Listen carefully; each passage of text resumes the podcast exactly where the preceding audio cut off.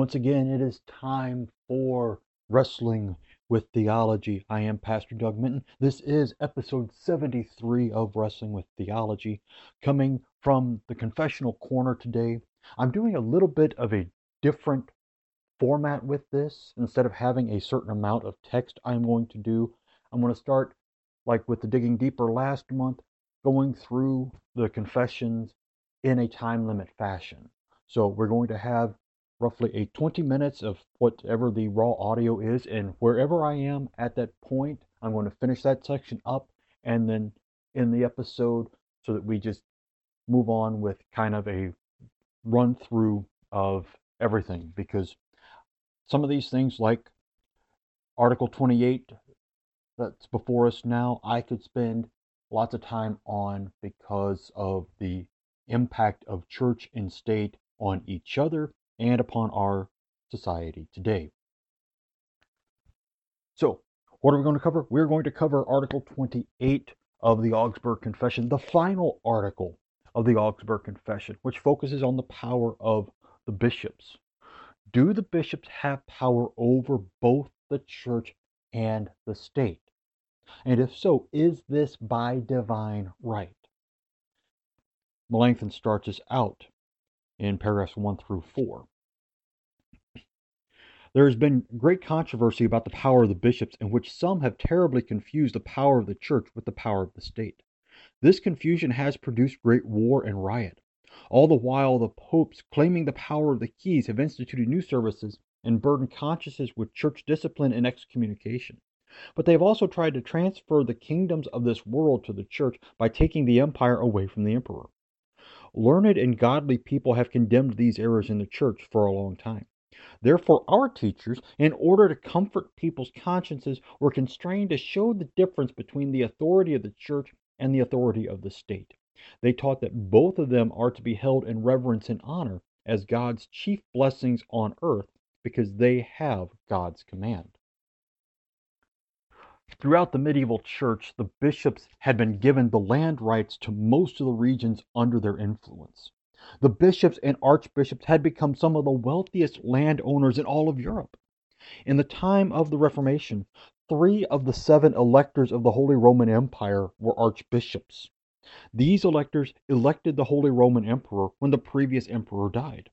This gave many among the clergy the idea that secular power was in their grasp. Eventually, the Pope granted himself the power to crown the emperor. The Pope gave himself the power over both church and state. Since the Pope had such great secular power on a global level, each bishop would have it on their own regional level. This confusion of church and state lacks the checks and balances of the American democracy. No one person should have absolute authority everywhere. God calls different people to different places in order to grant authority. The church should not run the state. The state should not run the church. These are the two realms which God has granted for authority. The state has authority to govern the nation. It has the authority to establish taxes, holidays, and laws to govern the residents of their nation. The church has authority to govern the church. There can be ecclesiastical laws that govern those who submit to the bishop's authority. Therefore, a bishop can command certain observances, such as the commemoration of certain regional saints and days. The two kingdoms should not be confused, though. God ordained each of them to work in their own sphere of influence.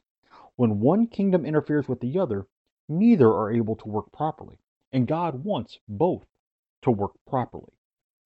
We pick up in paragraphs 5 through 7. Our teacher's position is this the authority of the keys, Matthew 16, 19, or the authority of the bishops, according to the gospel, is a power or commandment of God to preach the gospel, to forgive and retain sins, and to administer sacraments. God sends out his apostles with this command As the Father has sent me, even so I am sending you. Receive the Holy Spirit. If you forgive the sins of anyone, they are forgiven. If you withhold forgiveness from anyone, it is withheld. John 20, 21 and 22.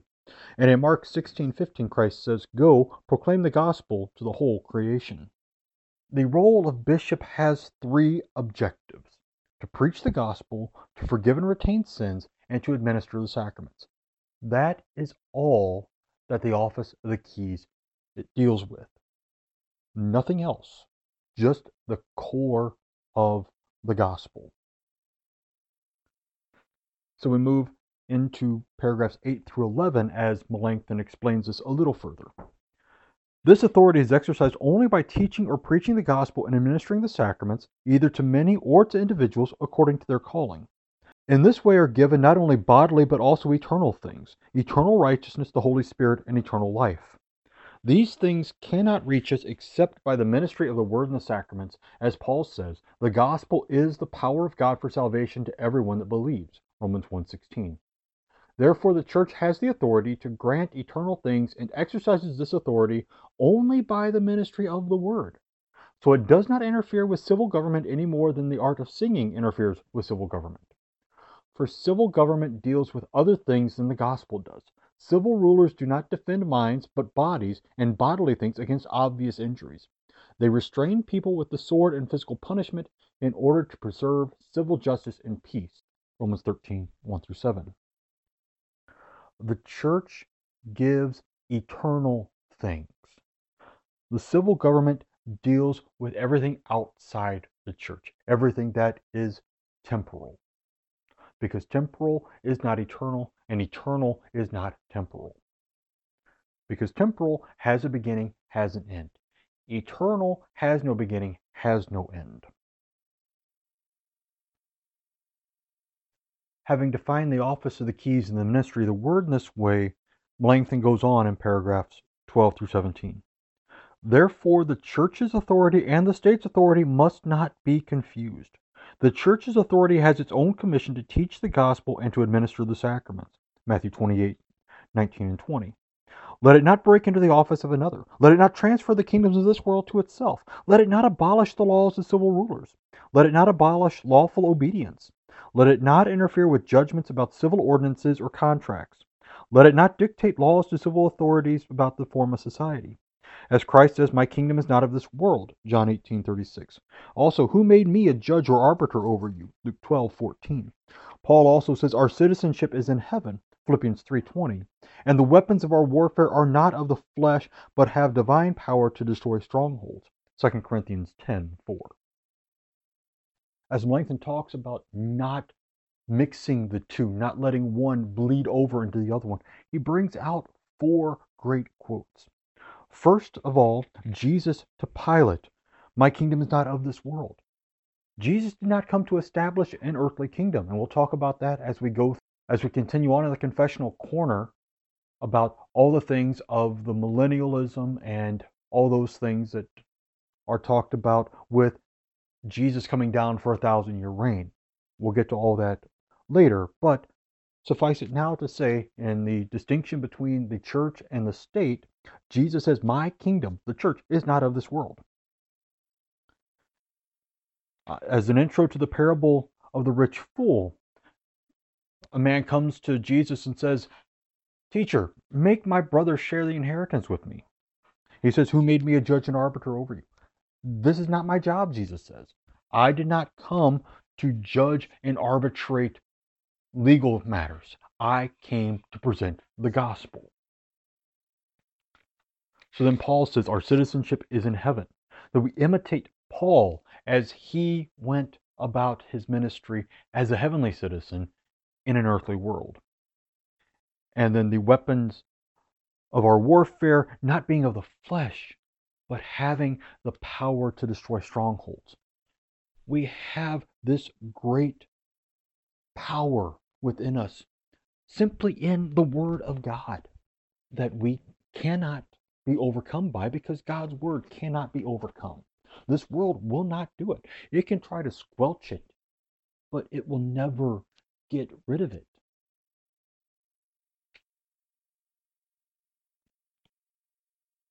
And so we have in paragraph 18 this is how our teachers distinguish between the duties of these two authorities. They command that both be honored and acknowledged as God's gifts and blessings. We need the church for the gospel, we need the state for law and order. We cannot live without either in this life or the next. We need to have that bit of safety. Melanchthon has now put in the distinction between these two authorities that in his time were competing against one another because it was very much the Pope versus the Emperor over and over and over again throughout the time of the Reformation. So, what happens if we start mixing things up? We look at paragraph 19. If bishops have any authority of the state, this is not because they are bishops. In other words, it is not by the gospel's commission. It is an authority they have received from kings and emperors for the purpose of administering the civil affairs of what belongs to them in society. This is another office, not the ministry of the gospel.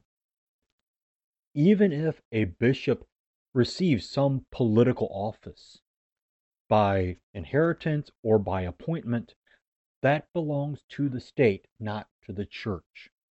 He may be a person in both, but then again, isn't that what most people want? Is they want somebody in power who has a foothold in both the church and the state?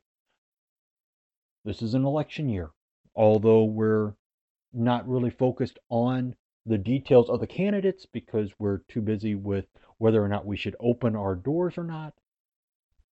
The question is always asked what do the candidates believe? What denomination do they belong to? And can we accept them in that denomination? Because we want that. We want somebody who knows both sides. But that's not because they are from the church. It's not a gospel mandated thing. It is something that makes us feel better. Continuing on, he goes into paragraphs 20 through 28. Therefore, when a question arises about the bishop's jurisdiction, civil authority must be distinguished from the church's jurisdiction. Again, the only authority that belongs to the bishops is what they have according to the gospel or di- or by divine right, as they say.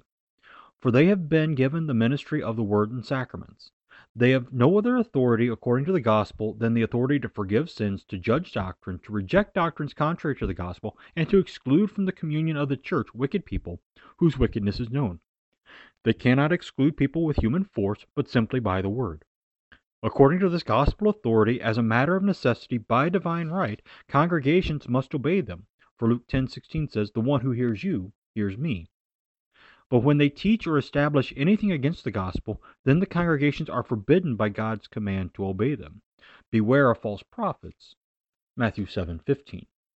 But even if we or an angel from heaven should preach to you a gospel contrary to the one we preach to you, let him be accursed. Galatians 1:8. For we cannot do anything against the truth, but only for the truth the authority that the Lord has given me for building up and not for tearing down. 2 Corinthians 13 8 through 10. The canonical laws also command this, and Augustine writes, Neither must we submit to Catholic bishops if they chance to err or hold anything contrary to the canonical scriptures of God. A bishop's authority comes only from the gospel. They have no other authority by divine right. If a bishop falls into error, which is entirely possible and very likely, the church is to point out their error. It is not like the bishop is above the Bible. That's another problem that the reformers had with the Roman church is that once you reach the rank of bishop and well even the parish priest was above the Bible as being part of the ministerium and the magisterium of the church. They were able to read the Bible and understand it, so they were able to proclaim the doctrine in it. And the regular people had to accept that without question. But do we do that in the church or in the state? Do we accept whatever the government says without question? Normally, I would say no. But these last few weeks of the quarantine and the coronavirus lockdown, pretty much because the government said no. You cannot open your business. You know, you can have the big box stores open, you can have Walmart open, you can have Target open, you can have the grocery stores open because they're essential. You can have Amazon and the Postal Service and all of the other delivery places open because they're essential because people at home still need stuff. But that all came down from the government. That all came down because they said, this is what you need to do. And Americans readily accepted because, well, originally we were told it'd only be a couple of weeks. But now we're down into the couple of months, which is still kind of crazy. Now, as we move into again a situation where the bishop deals with civil uh, orders, we must look at the idea of marriage. Paragraph 29. If the bishops have any other authority or jurisdiction in hearing and judging certain cases, as of matrimony or of tithes, they have this authority only by human right. If the bishops do not carry out their duties in these areas, the princes are bound, even if they do not want to, to dispense justice to their subjects in order to maintain peace. The ability to conduct weddings is considered part of the state's authority in the Lutheran confessions. The marriage is certainly to be blessed by the church, but it was primarily a function of the state. Luther himself teaches marriage is a civic matter. It is really not, together with all its circumstances, the business of the church. It is only so when a matter of conscience is involved. And also, no one can deny that marriage is an external worldly matter, like clothing and food, house and property, subject to temporal authority, as the many imperial laws enacted on the subject prove. So Luther was very ready to just let the princes have marriage. Let them conduct it. This is why we have justices of the peace in the first place, is so they can do the wedding ceremony, and then the church can bless the couple should they want that blessing. What has happened, especially in America, we have taken the reformed side of it and said, no, no, no. Matrimony is a church thing. So we have people who don't come to church who want to have a church wedding because they want the scenery, they want the backdrop but they don't really care about any of the rest of it. And then you have those who just want to be married, that don't care where it is. It can be in the courthouse, it can be out in the park, it can be in church, wherever, just as long as they can say they are married to the one that they love. And sure, they may want that love to be blessed by God through a ceremony at the church, but for Luther and the reformers, that was all the church was required to do. I say it's a reform thing because that is really where the influence came from in the American sector, is that marriage is considered to be an ordinance for the Reformed, very much like it being a sacrament for the Roman Catholics. They have a very similar thing to it, which is why then it becomes a very entrenched in our minds of a church thing. But would it be okay if the pastors never did another wedding service? Absolutely. Because what is the message there? Very often it's, oh, these two love each other. These two want to build a life together. Great. But me, for the most part, I would rather do a half dozen funerals than a wedding because it is much simpler. And that is actually the church's business in the funerals, not the wedding. But I could get on a tirade for this for a while, but it is approaching my time to be done for this week. So I will wrap it up here, nip this marriage rant in the bud, and go into reminders for what is coming up in the coming weeks. If you've not already found it or listened to it yet, uh, Monday we had the sixth episode of Mormon Mondays on faith and repentance in the Latter day Saint Church. I invite you to go back and look at that. Next week on Wrestling with Theology, we are digging deeper into Exodus as we continue going through what is in the covenant in beginning in chapter 21.